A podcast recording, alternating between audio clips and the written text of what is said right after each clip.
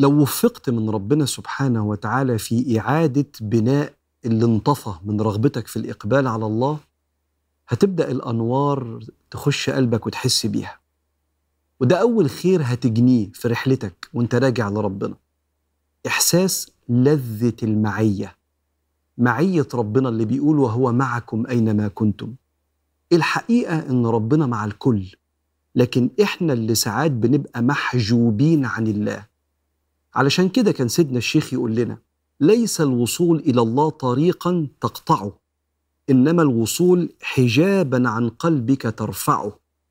في شيء كان مغمي عيون قلبي بصيرتي عن الإحساس بلذة وجود ربنا في حياتي. لما رجعت لربنا وبدأت أبني رغبتي في معية ربنا والرجوع ليه كأن في حاجة نورت كده بعد ما كانت مظلمة.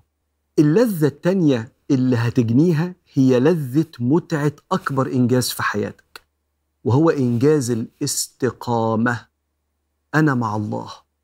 يحسها اللي قال أذكاره النهاردة أذكار الصباح والمساء.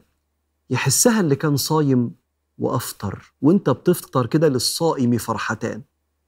فرحة حين يفطر أنا صمت يوم لربنا ومنعت نفسي من شهوات زي الأكل والشرب حاجات جسمي بيشتاق ليها بس عشان ربي قلت لأ.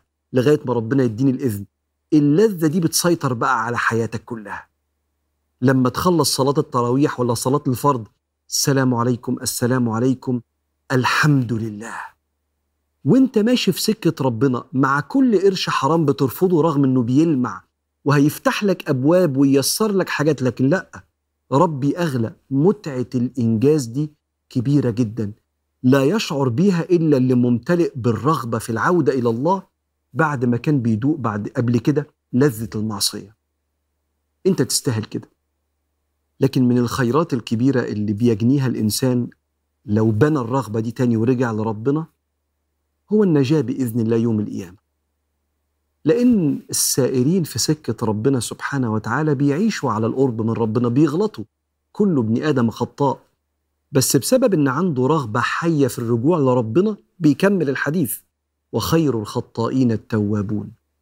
ومن عاش على شيء مشي في سكة ربنا وعايش كده مات عليه. ويبعث المرء على ما مات عليه. وده اللي إحنا عايزينه. نقابل ربنا مفيش في رقبتنا حق الحد وبنحاول نعمل أركان ديننا. وناس طيبين. أيوة ما هو ده السير إلى الله. اللي ساعات الشيطان بيهد الرغبة فيه.